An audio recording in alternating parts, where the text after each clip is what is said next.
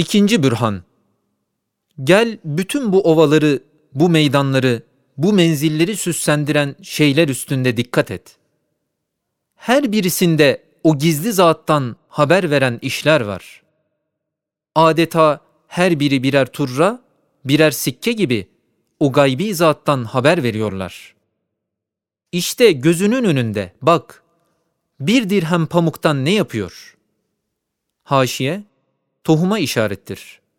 Mesela, zerre gibi bir afyon büzrü, bir dirhem gibi bir zerdali nüvatı, bir kavun çekirdeği, nasıl çuhadan daha güzel dokunmuş yapraklar, patiskadan daha beyaz ve sarı çiçekler, şekerlemeden daha tatlı ve köftelerden ve konserve kutularından daha latif, daha leziz, daha şirin meyveleri hazine-i rahmetten getiriyorlar, bize takdim ediyorlar.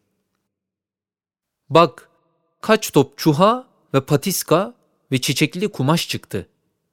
Bak, ondan ne kadar şekerlemeler, yuvarlak tatlı köfteler yapılıyor ki, bizim gibi binler adam giyse ve yese kafi gelir. Hem de bak, bu demiri, toprağı, suyu, kömürü, bakırı, gümüşü, altını, gaybi avucuna aldı, bir et parçası yaptı. Bak, gör.